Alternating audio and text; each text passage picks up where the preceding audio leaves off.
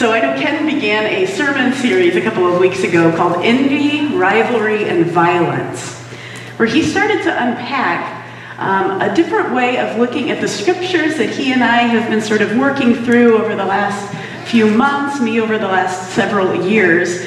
And what it is called is Girardian theory. Girardian theory. Like, what the heck is that? Well, what I'm going to do this morning is I'm going to do some pretty heavy teachings. I'm going to ask you to just sort of bear with me through some of this because you'll be hearing this um, more than once. And we're going to start by just talking about what Girardian theory is in a nutshell. So, Girardian theory was developed by a French man named Rene Girard. And Rene Girard was a historian and a lit crit professor at Stanford University for decades. In fact, he just passed away last year. And so, after studying literature from around the world, he studied all kinds of literature ancient, modern, he studied myths, he studied history. He started to notice a particular human pattern that revealed itself.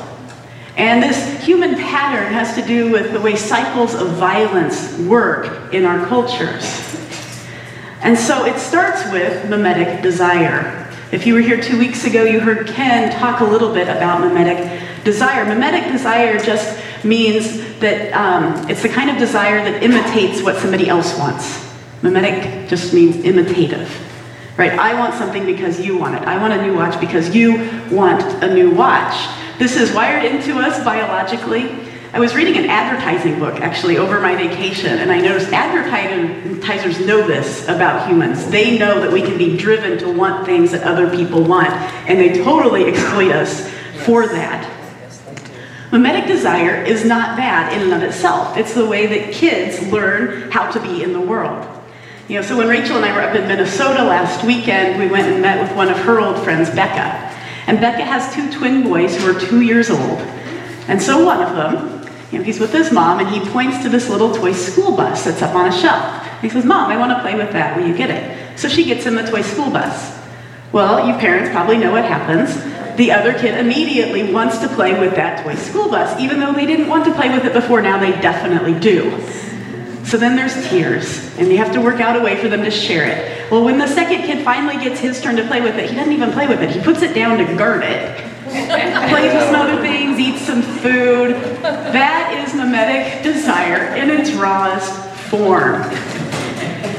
And it's not bad. It helps us to live in the world, but it can become bad one, if we take on someone else's destructive desire.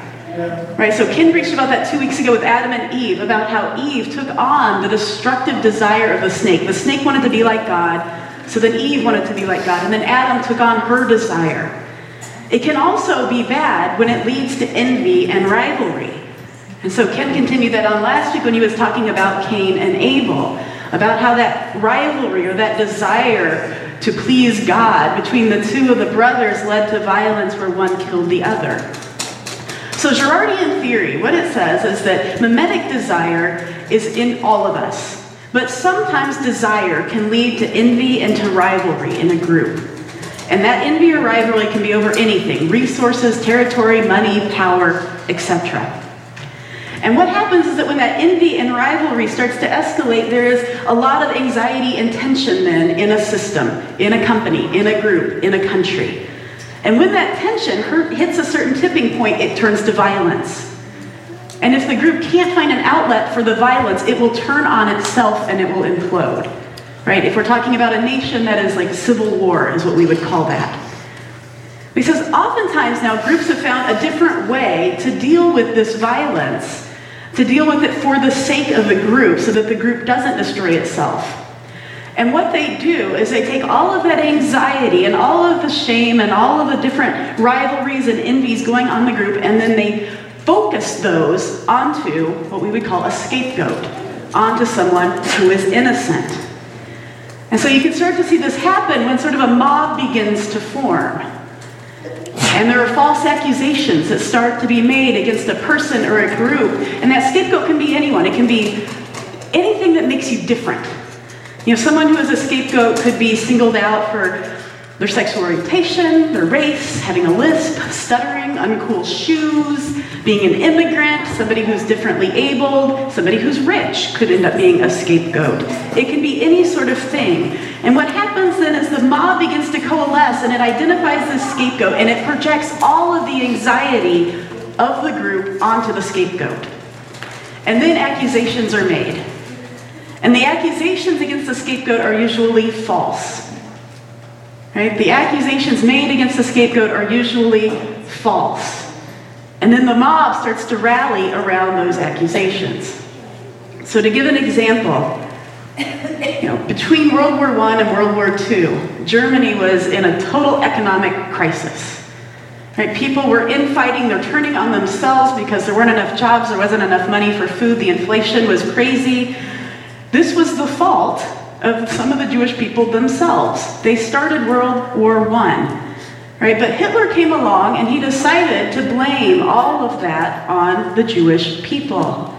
And they started to organize around these accusations. Right, he accused the Jews of being war profiteers who had stabbed Germany in the back during World War I. He said that they caused all of Germany's economic problems during the 20s and 30s. But the thing is that oftentimes the accusation that the mob is making of the scapegoat is actually true of the mob itself. Right? Scapegoats aren't necessarily innocent, but they're almost always innocent of the thing of which they're being accused. Right? So what the mob is doing instead of owning their own responsibility, their own shame, their own anxiety, their own lack of being able to deal with the envy and the rivalry, is they take all of it and they offload it onto the scapegoat. Because psychologically, it's just, it feels better for someone else to carry that. Right? So if somebody is accusing a scapegoat of being an abuser, oftentimes you look at that and the mob is usually the one doing the abusing. So once the scapegoat is identified and is carrying all of this projected anxiety and shame and the collective sin of the group, it is then exiled, isolated, and or killed. Right? We hand it all off to the scapegoat and then eliminate the scapegoat. And the thing about scapegoating is that it works. It actually brings peace and unity to a group. And if the group gets away with it, the sense of peace that follows it is so strong that they then create a myth about why what happened had to happen so that they don't feel guilty about what they just did to the scapegoat. And oftentimes, then the scapegoat is deified.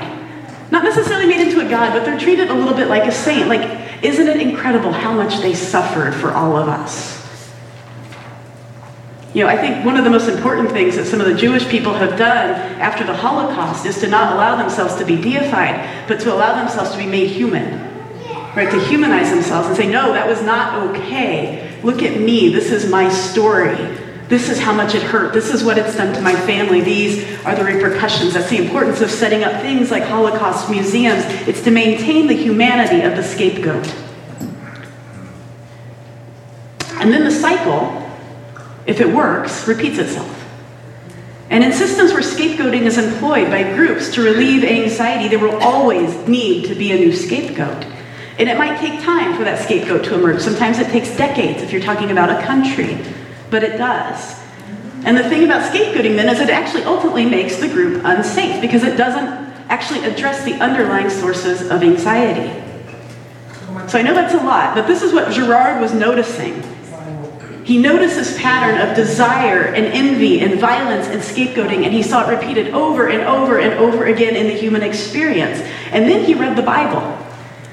And he realized when he read the Bible that it was doing something different than all other pieces of literature.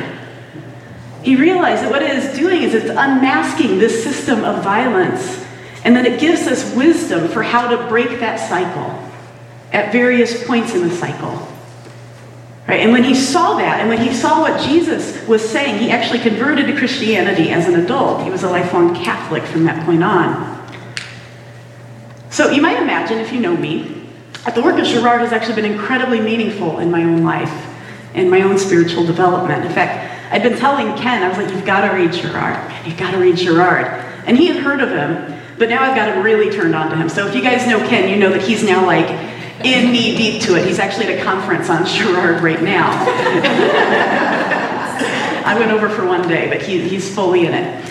And the seed for this series was actually planted about eight or nine years ago. I was studying at Fuller Theological Seminary, and I was taking this class on postmodern theology, and I picked up a series of essays. And one of the essays that I read was called The God of the Victim.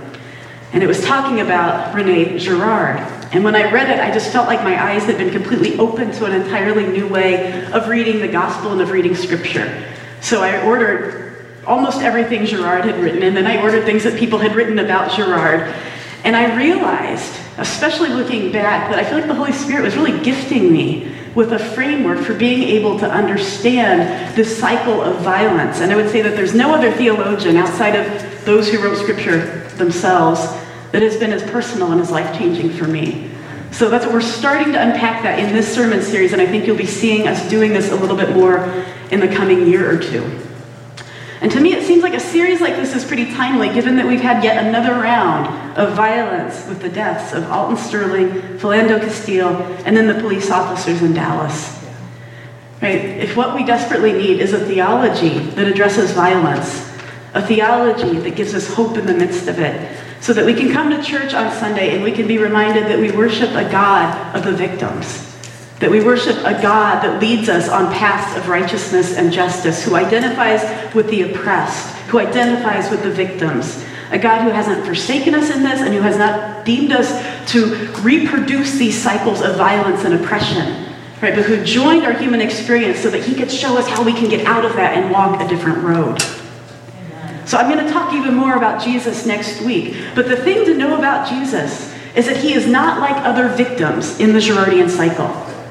And I talked a little bit about this, I think, last Good Friday, this last spring. Jesus is not like the other scapegoats. The thing about Jesus is that he doesn't stay sacrificed, right? He truly died, but he also truly rose from the dead.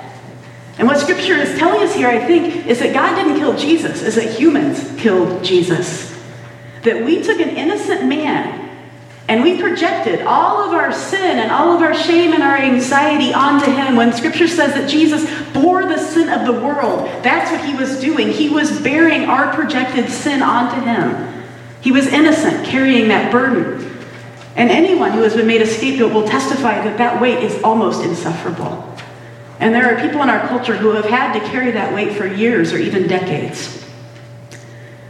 And so we've projected our shame onto Jesus and we kill him. But the thing that Scripture tells us is that God overturned our verdict. That's right. Right? We declared Jesus worthy of death for our sake, but God declared us wrong. And in all of this, God ultimately declared the scapegoat system illegitimate. He says it does not work. The story of Jesus is told to reveal the inadequacy of our human propensity to dehumanize other people. And in doing this, what Jesus is doing is he's establishing a countercultural community of followers, followers who are committed to opting out of that system of envy and rivalry and mob mentality and scapegoating. Right? He is calling us into the kingdom of God, committed to living in this new order, this new way of living, to say that this is possible. It's a choice that we make as humans. We make it one by one, community by community, nation by nation, and it's a choice for love and justice and for peace. But by simply committing ourselves to not scapegoating others as best we're able, sometimes that's not even simply enough in this world. I can say, okay, I'm going to do my best to not scapegoat other people. I'll do my best to not do violence to others. But it's happening all around us. I think we're invited to join with Jesus in revealing that cycle for what it is. Right? The Bible seems to say, okay, here's what this process looks like. And here are some different points where it can be revealed for what it is and where it can be stopped. Right? And the first one of those is near the beginning of the cycle. So most of you guys know here that at Blue Ocean Faith, we often talk about connection.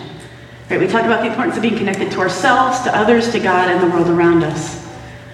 And sometimes we've gotten a little pushback on that connection to self because it sounds a little like, you know, Americans want to connect to ourselves.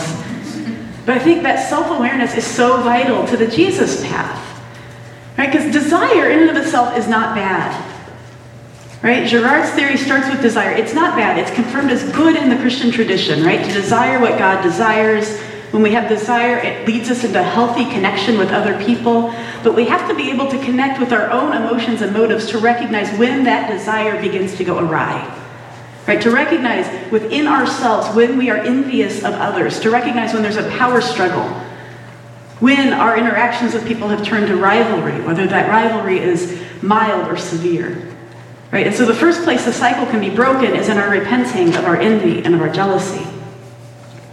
Another place that we seem to be able to interrupt the cycle, or at least to expose it for what it is, is in the scapegoating phase.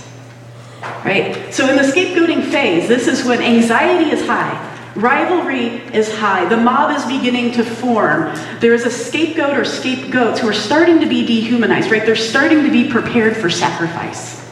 Because to sacrifice someone or a group of people, you can't see them as fully human. Right? So there's this distancing that is going on.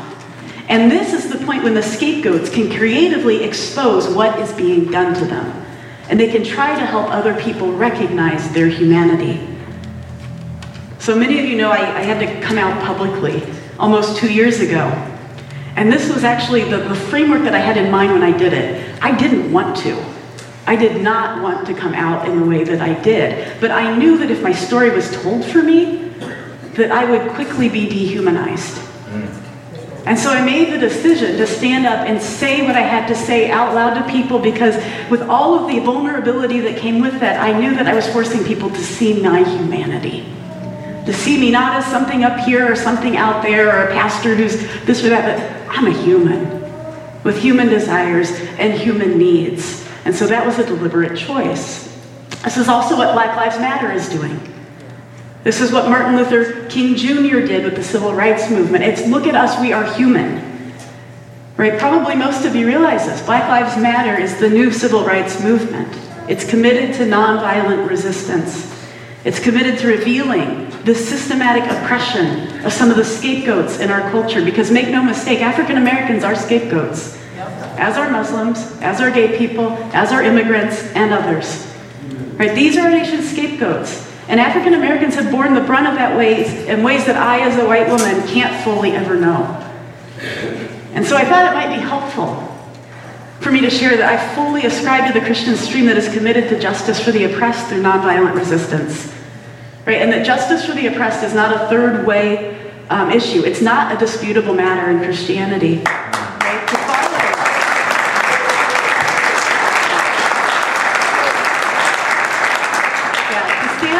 Jesus means that you stand with the oppressed. Amen. Right, and I've been steeped in this theology throughout my education, and I know I don't usually share that stuff, but I think it might be helpful sometimes for context for your pastors. Right, I studied with Dr. Glenn Stassen, an ethics professor at Fuller.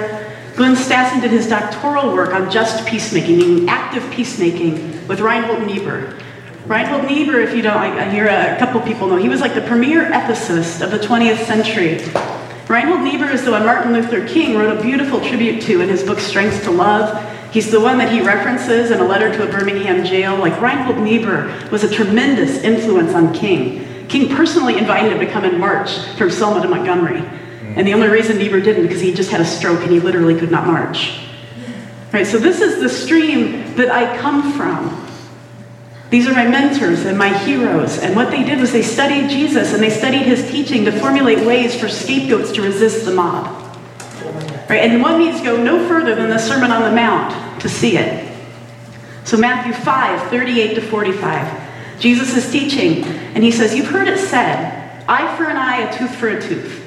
But I tell you, do not resist an evil person. If someone slaps you on the right cheek, turn the other also. If anyone wants to sue you and take your shirt, hand over your coat as well. If someone forces you to go one mile, go with them two miles. Give to the one who asks you. Don't turn away from the one who wants to borrow from you. You've heard it said, love your neighbor and hate your enemy. But I tell you, love your enemies. Pray for those who persecute you, that you might be children of your Father in heaven. Now, turning the other cheek, giving your extra coat, walking an extra mile, loving your enemies, these things might seem passive. Almost like Jesus is telling people who have been persecuted that they should just allow themselves to be abused even more. Right? If you get hit once, well, turn the other cheek and let them hit you again. That doesn't sound helpful.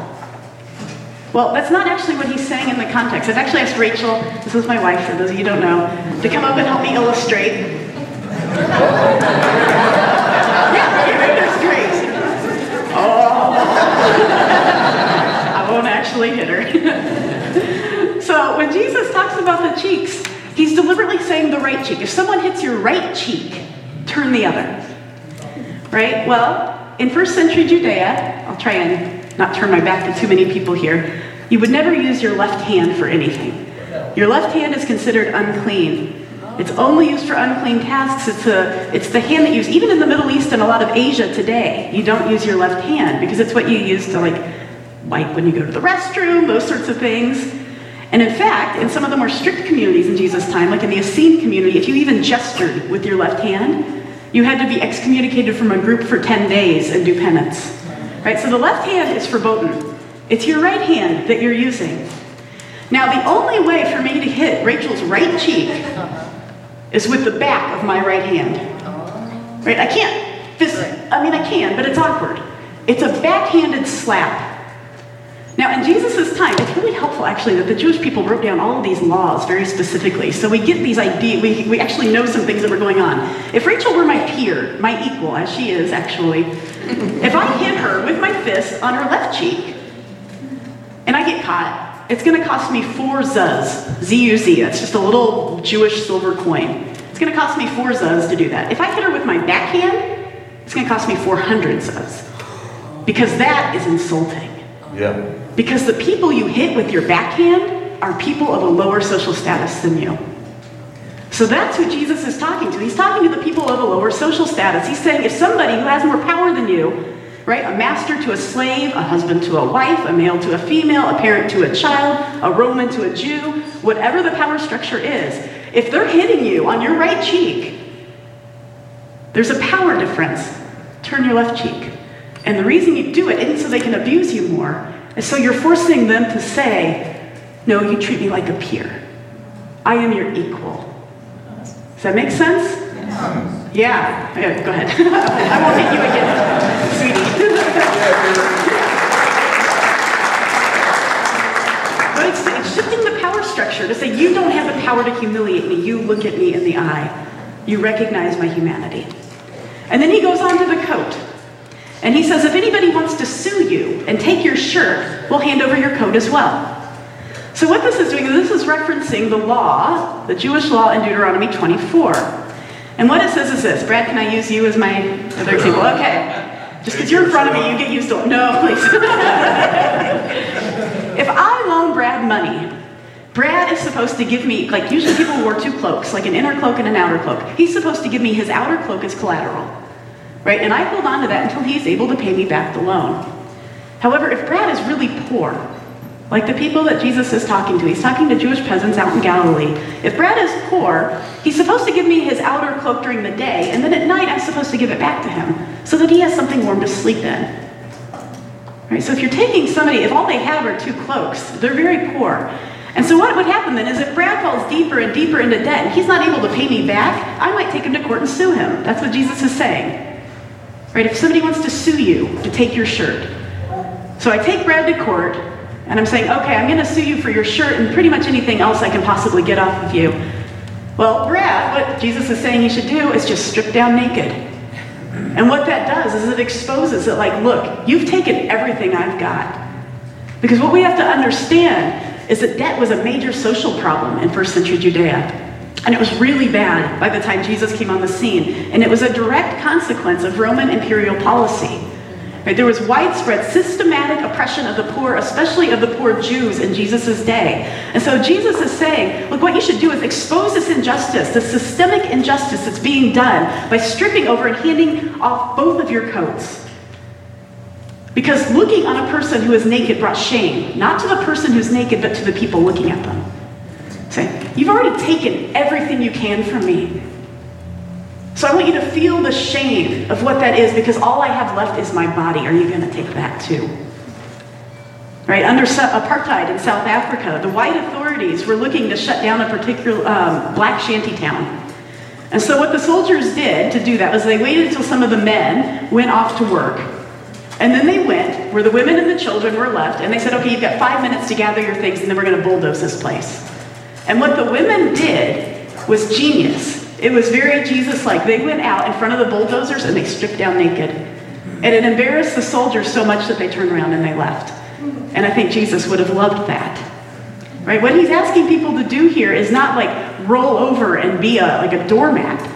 He's saying, no, creatively expose what is going on. And then going the extra mile, the Roman soldiers were legally allowed to ask subject people to carry their packs for one mile.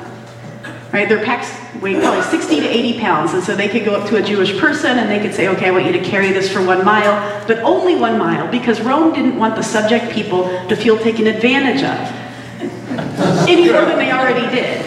Because they were already dealing with revolts, right? They didn't want them to massively revolt. And so there were severe penalties under Roman military law if a soldier asked you to carry their pack more than one mile. And so Jesus is saying, throw them off their game. Right? If you just sit there and insist on taking their pack an extra mile, it then leaves the Roman soldier wondering, why? Are you going to report me? Yeah. Are you going to get me in trouble? Are you insulting me? Are you saying it looks like I'm not capable of carrying this pack an extra mile? What's going on? And so, what Jesus is doing is inviting his listeners into this scenario where a Roman soldier is pleading with a Jew to please give him back his pack.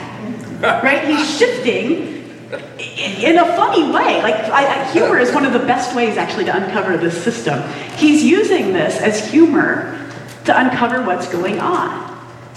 And so Jesus, he is a big fan of resisting oppression. He is a big fan of interrupting this Girardian cycle of violence. And sometimes these tactics work in a culture and sometimes they don't.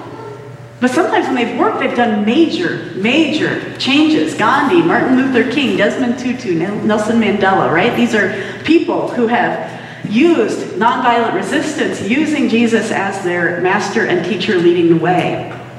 And when it doesn't work, we as Christians, we are to pick up our cross and to follow Jesus and stand with the oppressed. Right? That we are to refuse to be part of the mob that is crucifying the scapegoat. And that we are to witness to the hope that a different reality exists. Right? That we are not subject to a sinful system of scapegoating. And when we choose to live that way and we invite other people into that, one by one, we are helping to bring about this new reality of the kingdom of God on earth. Now, I know some of us, it's hard sometimes to come to church and be like, yeah, I get that, but like, what can I do? You know, what, what's a practical thing that we can do? So I've actually got like seven. Okay? The first thing is I would say you can support Black Lives Matter. Both Ken and I are saying we, we will unequivocally support Black Lives Matter. You can give them money. If you're an Ypsi resident, as Rachel and I are, um, we were alerted that you know Black Lives Matter has put out a bunch of different um, like policy reforms that they're suggesting for police departments to help minimize and eliminate uh, senseless violence. And so actually Black Lives Matter and the Ypsilanti PD are meeting on Monday night to actually talk about how they could potentially implement some of these reforms, which is a really big deal. I'm gonna try and go. My mom and my oldest niece are coming into town Monday and Tuesday, but I'm gonna try and make it over for at least part of that. But if you're an Ypsi resident in particular, that would be something you could do. Um, the second is listen empathetically and non judgmentally to the oppressed. Right, we had a whole sermon series, not a whole series, but a couple of sermons on this last spring. What that means is if you look at the, the Bible, the Bible was written almost entirely from the viewpoint of the oppressed. And the oppressed have all, I mean, all sorts of emotions that are allowed to sit there anger, sadness, accusation, right? The voice of the oppressed is allowed to just ring out, and our job is to listen empathetically and not judgmentally to that, to hear the collective cries. You know, it's not the place to get into arguments with people. You know, if you've got an African American friend who has posted about how painful this last week has been, it is not the time or the place to get in and jump in and try and get the perspective of the police or whatever. Like, there's places for that conversation, but that is not the place. Right. right? We listen empathetically. Third, we can educate ourselves. So after I gave that last sermon, I think Jenny Piotrowski, who's over there, I'm going to ask you to raise your hand, started a book group. She asked for some suggestions for what are some different books we can read together that are the voice of the oppressed. So I know they've read like Ta-Nehisi Coates. Right now they're actually reading my wife Rachel's book. Um, it's the voices of queer Christian women, and they're going to be reading some other things, probably the new Jim Crow and um, some other things. So you could join their book group, or if you can't do that, I'm happy to give um, recommendations of books. The fourth thing is if you're majority culture, know that you're a racist. By virtue of having grown up in a culture with a severe systemic racism. Right? So I, I can give permission by saying, I try not to be a racist. But I know that there are parts of me that are racist and I'm learning. right? Just by virtue of the culture that we live in. And it doesn't mean I'm a bad person. It doesn't mean that I'm not trying. It just means that I have benefited from some of my privilege in ways that I have not noticed. Right. The fifth thing is pray. I know it sounds all churchy, but it's true. We can pray for the oppressed. We can pray for the peace of our nation. And if you're inclined and if it doesn't feel traumatic for you to do so, you can pray for the police. You know, I want to say it's important that, of course, not all police are a threat. There are many who do admirable work. But we can still mourn and condemn the deaths of those cops in Dallas, which we absolutely condemn those deaths. And we can still pray for the police forces while acknowledging that there is major systemic problems that have to change, that need to change. Because it's a fact that police are more likely to use force on black people, and black people are more likely to be killed by police for no other reason than that black bodies are viewed as more dangerous than white bodies, often subconsciously. Right? There's two studies that have come out this last month that have verified that, and so we can just say, Lord, have mercy, help. The sixth thing is actually donate goods to the Muslim immigrants. Right? Muslims are also scapegoats. So you can see those bins over there. I think it says leave things. So what we've done is partnered with St. Clare, um, Temple Beth Emeth, and the Jewish Family Services. And what they do is they resettle refugees from Muslim countries, Syria, Somalia, and Afghanistan largely, here in Washtenaw County. And they need apartments that are set up with goods. Right? So I think they said if you visit our website, you can sign up to buy sheets and food and blankets and detergent and things like that that they need. And what that does is that allows us to recognize their humanity. That not all Muslims are scary or out to harm us, but that we are to love them. We're called to embrace the outsider and the foreigner. And then the seventh, I'm going to make part of our two minutes of silence, because I know this was a little longer sermon. And it's just simply say the names of the victims when you see them. Humanize them. Make them human in your heart. And I know that there's been several over the last few years, right? It's Tamir, uh, Rice, Sandra Bland, Freddie Gray, Eric Garner, Trayvon Martin. There's so many. But this week it's Philando Castile and Alton Sterling. And so, if you'd like to and are willing, we practice two minutes of silence here at Blue Ocean, usually every week. What I'm going to ask you to do is just picture Philando and Alton, say their names before Jesus, and picture their families and their friends and their communities who are mourning.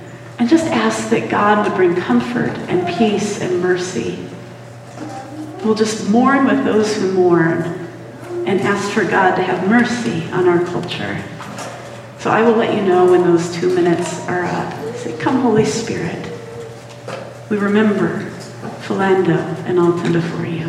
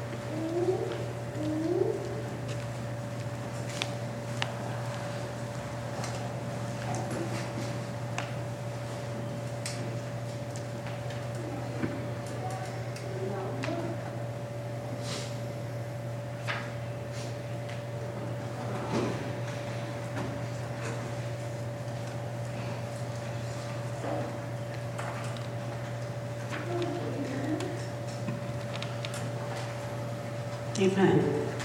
I feel like it's probably worth saying, like, for some, it can feel like this is like a very political um, sermon. We don't usually do a lot of those here, but I just think it's worth noting that justice for the oppressed isn't a political issue, it's a kingdom of God issue. I've actually voted for three different parties in five different elections, right? I'm not easy to put in a box, so I'm not even necessarily advocating that. I'm just saying that we stand with the oppressed regardless of what that means.